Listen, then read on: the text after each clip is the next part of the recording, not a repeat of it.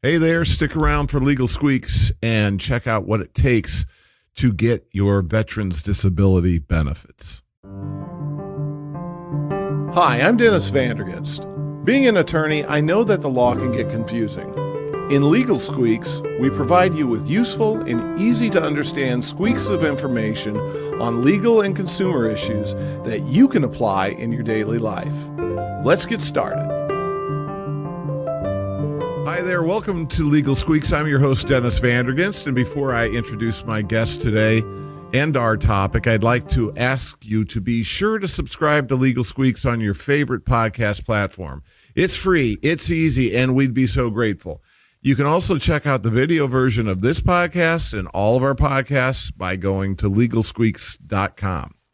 So my guest today is Eric Bodo, an attorney with VanderGinst Law. And the topic that we'll be discussing is veterans' disability benefits. Part of the mission at our law firm is to help people in the courtroom with respect to injury-related matters, and also outside of the courtroom, we try to focus our attention on helping a number of different groups to which we all owe a debt of gratitude.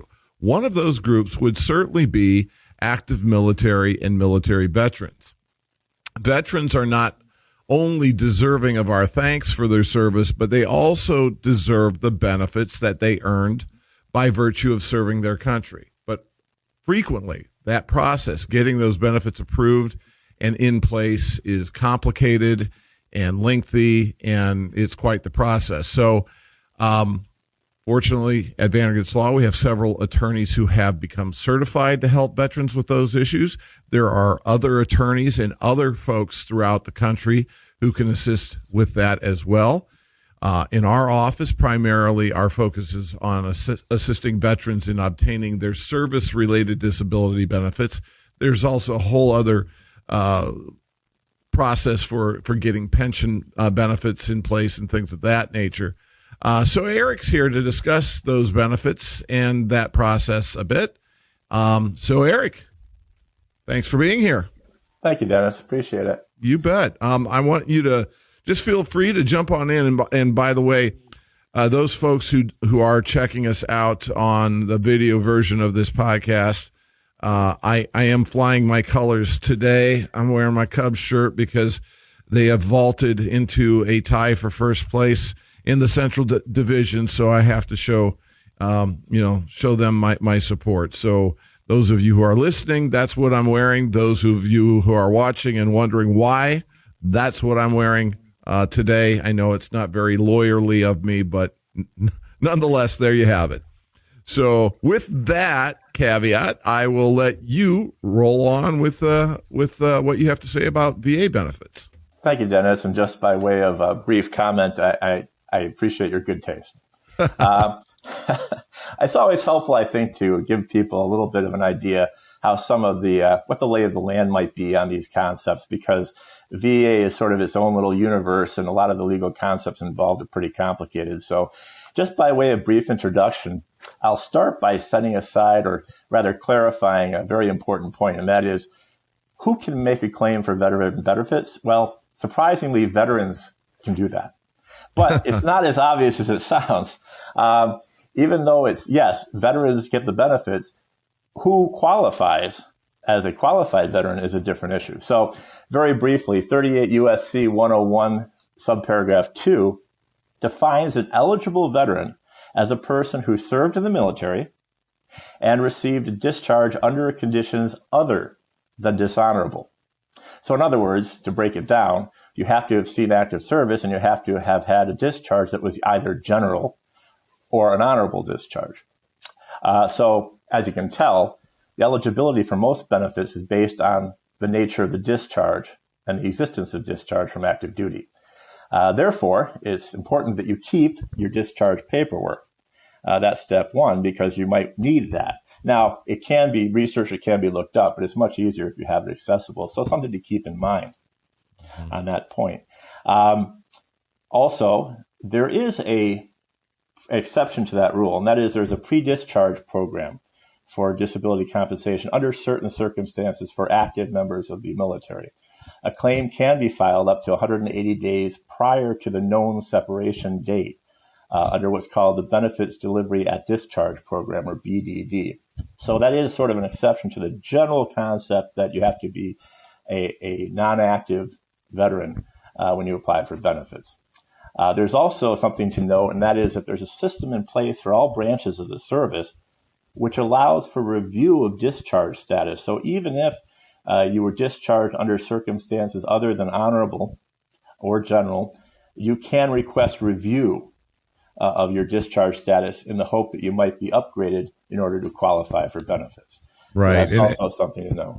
Yeah, and I think that's important to bring up. I'm aware of several situations where that comes up, and people are successful in getting their discharge status upgraded and then qualifying for benefits. So I'm glad you pointed that out.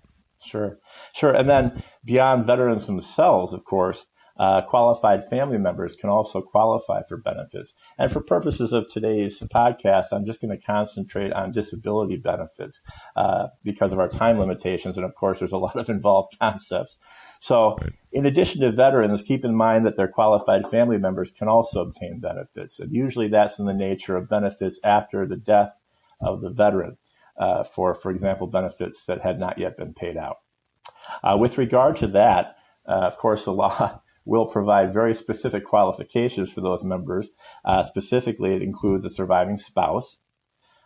But of course, there are aspects to that as well in terms of the fact that the spouse has to have been married at least 1 year prior to the date of the death of the veteran, or had a child with the veteran.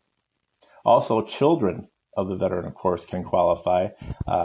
Generally, they have to be under 18 years of age, unmarried. But it's important to note that the children definition includes not only biological, but adopted and stepchildren in most cases. Also, children from 19 to 23 years of age and still in school can qualify for benefits, as can disabled and dependent adult children. Lastly, and some people don't realize this, surviving parents can also qualify for benefits.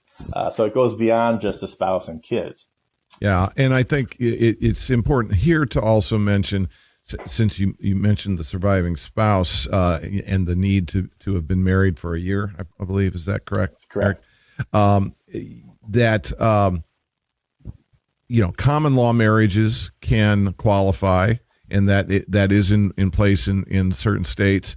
And there are some other exceptions where there have been issues, I know, where it's been determined that folks who were originally thought not to qualify because they either weren't officially married or they didn't have the requisite time in the marriage, somehow they were able to still have that adjudicated and qualify. So folks that are listening in and wondering, do I qualify as a surviving spouse given whatever your living arrangements were? And I think that has something to do with it, were you putting yourself out as married for that period of time, et cetera.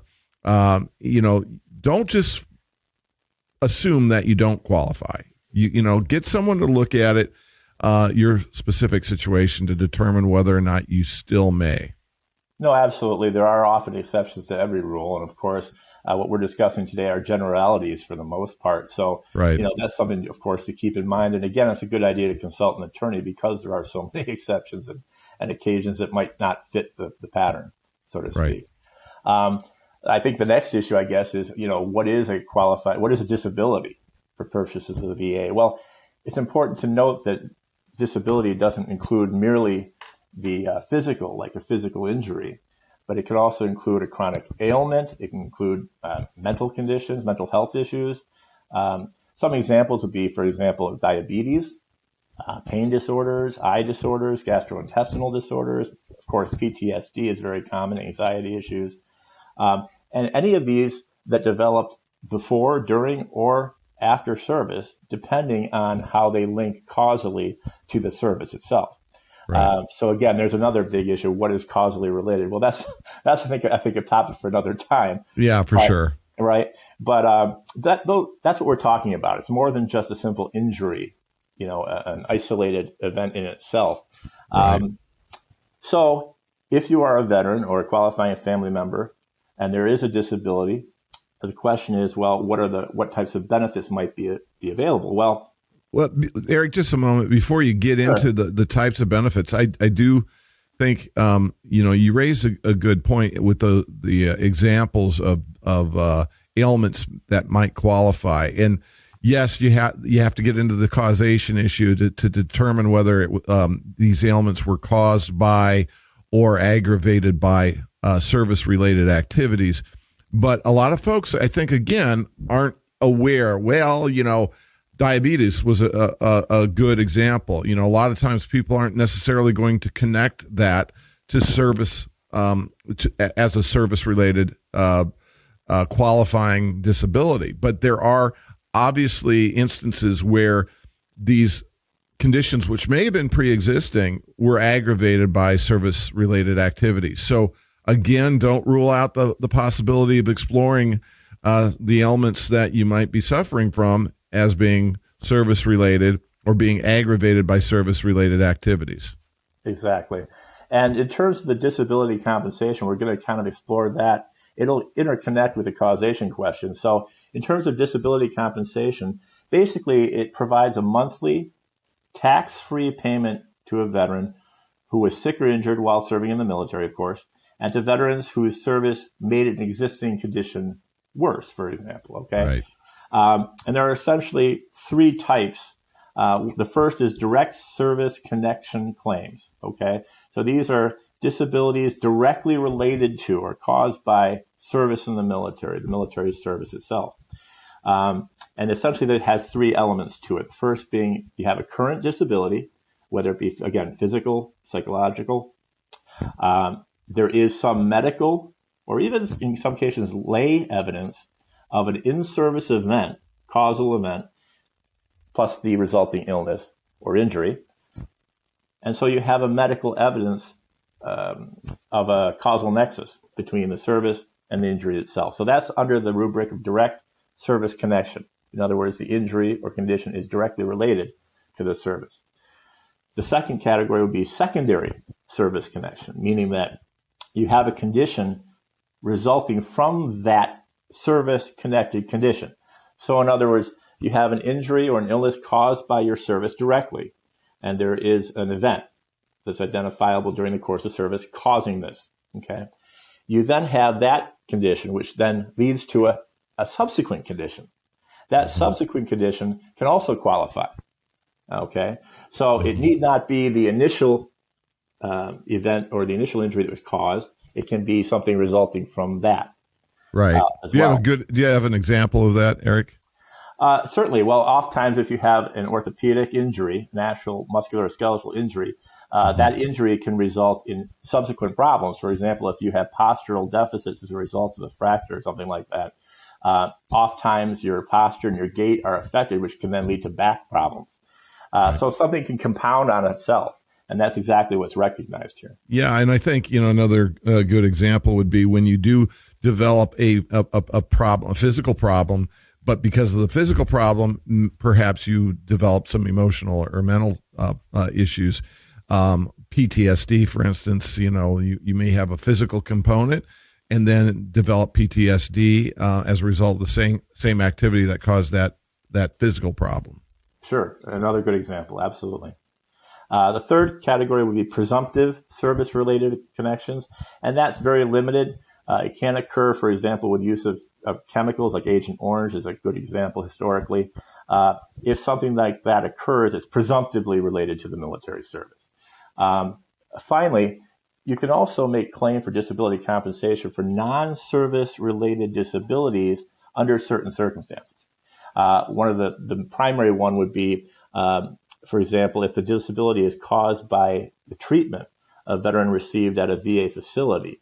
So if the vet goes in for care at a VA-related service facility and they are injured at that facility during the course of care or treatment, they then would also have a claim. It's sort of the VA equivalent of a medical malpractice case in the civil context generally.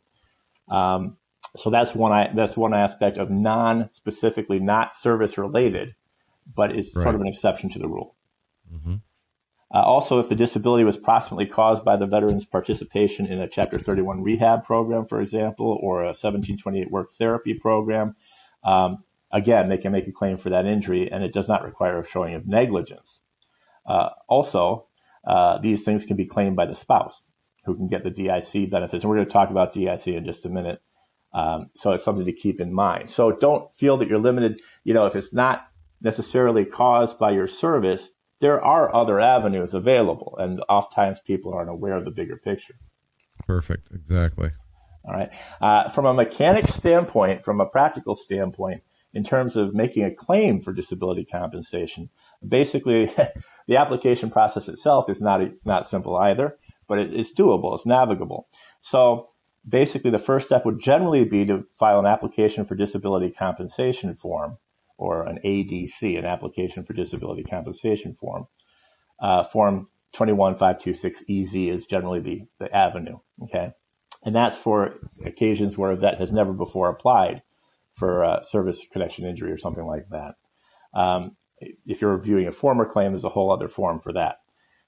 Generally, you mail or fax the application to the VA in Janesville, Wisconsin, for our geographic region, or you can do it online at eBenefits, or you can contact the attorney, and the attorney can upload all this information for you, of course, which is one of the advantages of doing that. You can also go to www.benefits.va.gov/compensation/mailingaddresses.asp to get the mailing address if you are not necessarily in the Janesville regulated geographic area. Please note that filing an ADC, the application for disability compensation form, does not set an effective date for benefits. In order to set an effective start date for your benefits claim, you'd actually need to file what's called an intent to file form before filing the ADC. That would set your start date. Now, if you file an ADC, theoretically, you could get retroactive benefits then from the time you file that the intent to file form. All right, it's right. A little complicated again. So again, there's forms involved, but it's not that bad. There's the ADC, and then there's an intent to file preceding it if you want to preserve your start date at that point. Okay. Which you do.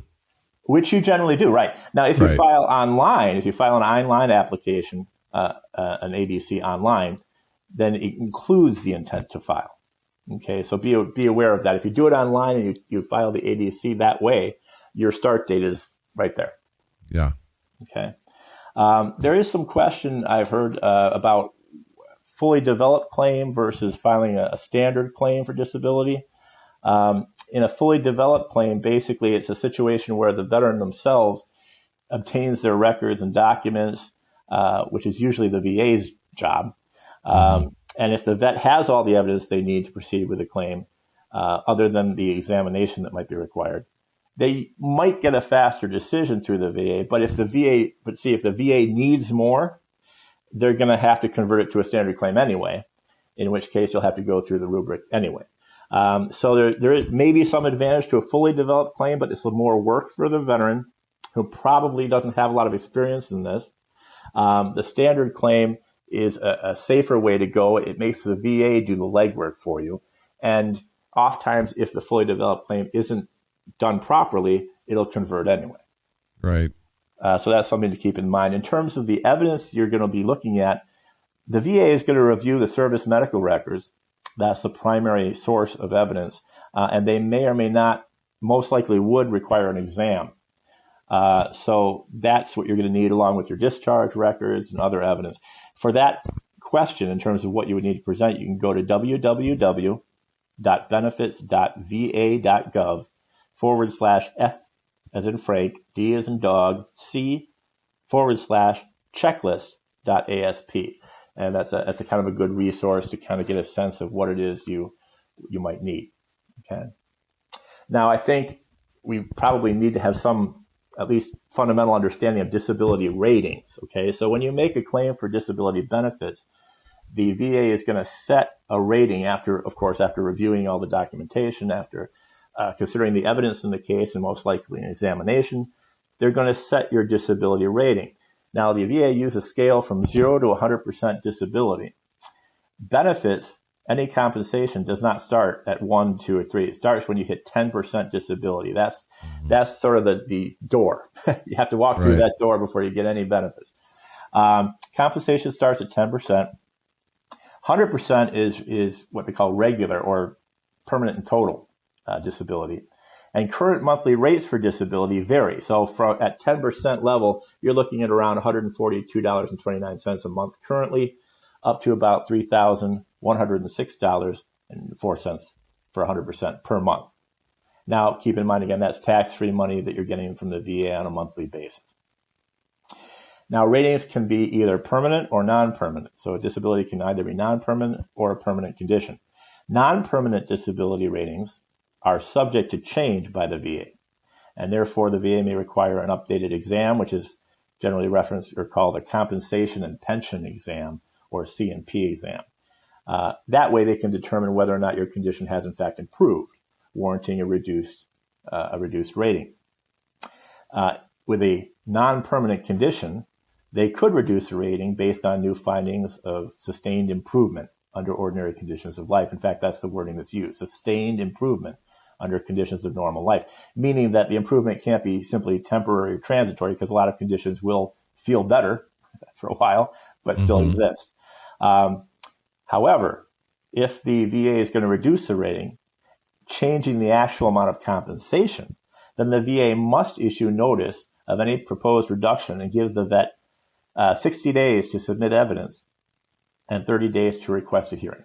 So if they're going to change your current disability rating and reduce it, thereby affecting your benefit amount, they have to give you notice of that. You're going to be involved in that. You have to be notified. You can present evidence, contrary evidence, and have a hearing on the matter. But now, Eric, oh, I'm sorry. I didn't mean to interrupt, but if you have a temporary rating and you feel that the rating is not accurate because your condition has worsened, I know there's an appeal process, but will that be something that the VA will initiate on occasion, or is that usually going to be the veteran or their representative who's going to initiate that? Yeah, no, generally it's in your best, it's going to be the veteran or the veteran's representative for the most part. So it's in your best interest to have someone aware of that. So there's essentially two processes for that. Three. You can appeal, but you can also file a supplemental claim if you have new evidence showing a worsening of the condition since the last rating.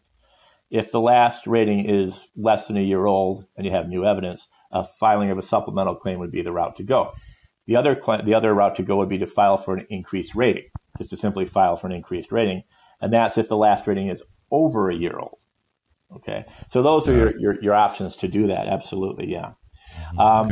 Now, in the event of a permanent disability rating, if it's reasonably certain based on medical evidence that the level of impairment will continue for the rest of the veteran's life, then generally the condition is going to be qualified as permanent. Now, that qualification is often age dependent. So, for example, a younger veteran is going to have a harder time getting a permanency rating than someone who's older. Okay. Now, if this determination is made, then the reexaminations won't be required, which is different, of course, than the non-permanent condition, where they will, on occasion, have you re-examined to assess if that rating is still accurate. Okay. If you're 100% rated, permanent and total disability, rating should not ever be reduced. Now, that brings us to the topic of protected ratings. Okay, so you can be rated non-permanent, permanent, and from anywhere from 0 to 100%, right? We've already discussed that. Now, at certain points along that scale, a rating can become what was called protected. Okay. In other words, it can't be reduced. If you have the same rating for over 20 years, 20 is the magic number when it comes to protected ratings. If you have the same disability rating for over 20 years, then it's considered continuous and for the most part generally can't be reduced. Right? So again, that's something to keep in mind, that the length of time you're experiencing this condition is, of course, a major factor. Right.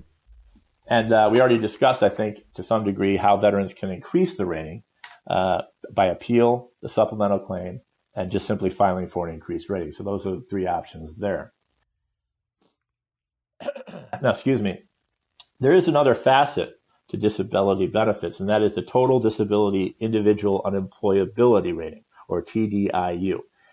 This is not a claim in itself. It's actually a way to kind of supplement your rating under the disability benefit aspect of things.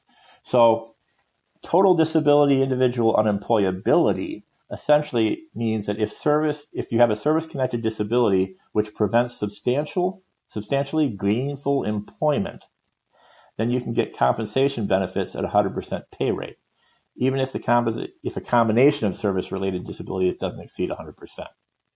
So in other words, if you have a disability, a qualifying disability, and you're on the rating scale as a qualified disabled veteran, and that condition or injury prevents you from substantially gainful employment, in other words, you can't work because of the injury you're suffering from, then you can get additional compensation benefits through TDIU. It's a way to supplement. It's not its own claim. It's part of your disability claim.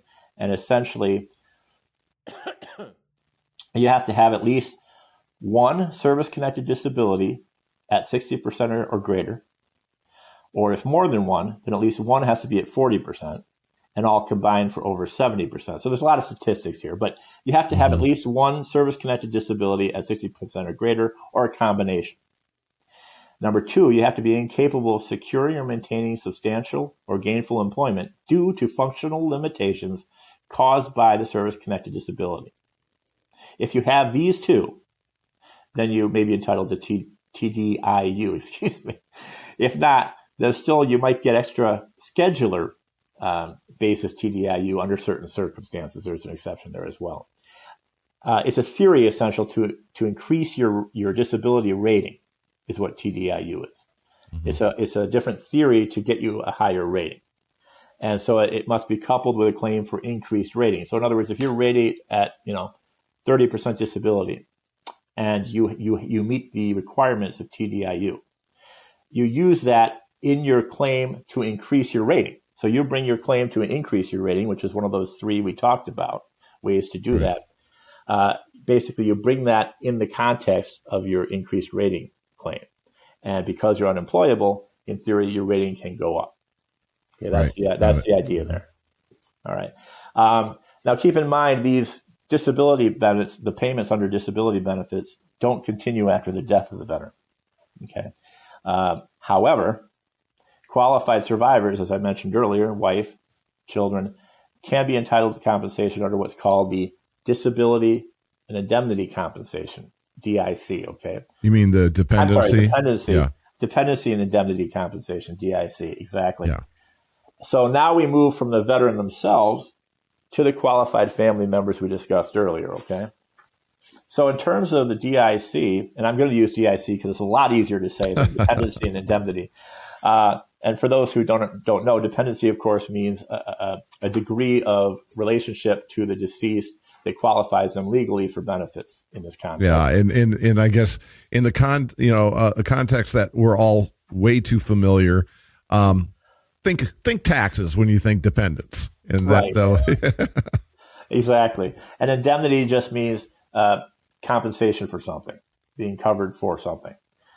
So, in terms of DIC, it's again for vet survivors as a result of the death of the veteran for the accrued unpaid benefits, for example. Okay, and it applies if number one, the veteran died while on active duty, or number two, the cause of death is service related. Okay, or three, the vet was entitled to receive disability compensation for a totally disabling condition rated 100% for 10 years before death, and he died of anything.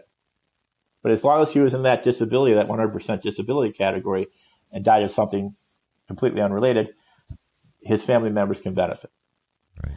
And what you're going to use there is the Form 21P534EZ for the spouse and children. And again, we discussed briefly sort of the marriage definition. There's a different form to be filed in the case of parents, so keep that in mind.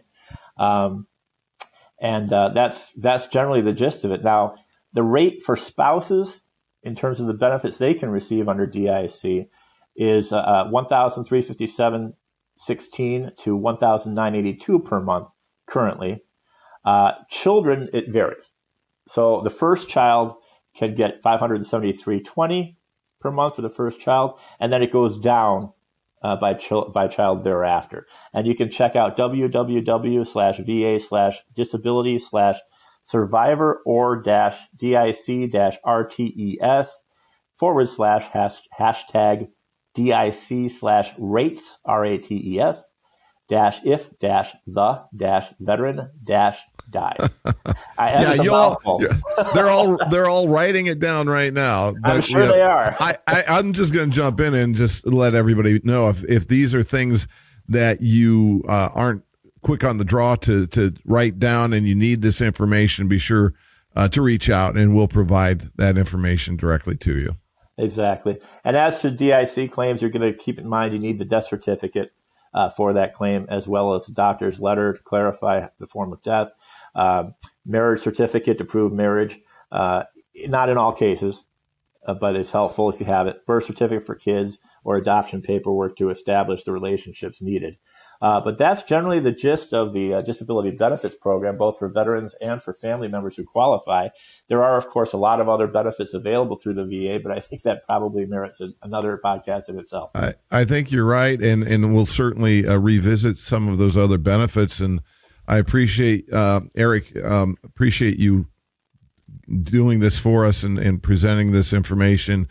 It's, I think, vitally important that the folks to whom this is designed to benefit are aware, you know, that there are opportunities out there that you might not necessarily consider.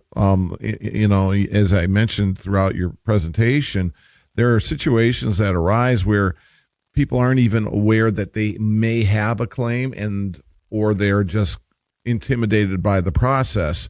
A lot of folks will do these things by themselves, but there are attorneys and there are other folks who are certified to assist veterans with this process. So certainly don't hesitate to reach out. So thanks for that, Eric. I appreciate it. No problem at all. Thanks. You bet. And again, I'd like to thank everyone for checking out Legal Squeaks. You can view the video version of this podcast, as I mentioned before, at LegalSqueaks.com. You can also comment and suggest topics on LegalSqueaks.com if there are certain legal topics that you'd like to hear us discuss. Also, be sure to check out our other podcast, Uncommon Convos. If you haven't done so already, we would appreciate it if you'd subscribe to Legal Squeaks and Uncommon Convos on your favorite podcast platform. Be sure to check out Legal Squeaks next week when we discuss another legal or consumer issue that might impact your daily life. In the meantime, have a great day, stay safe, and I love you all.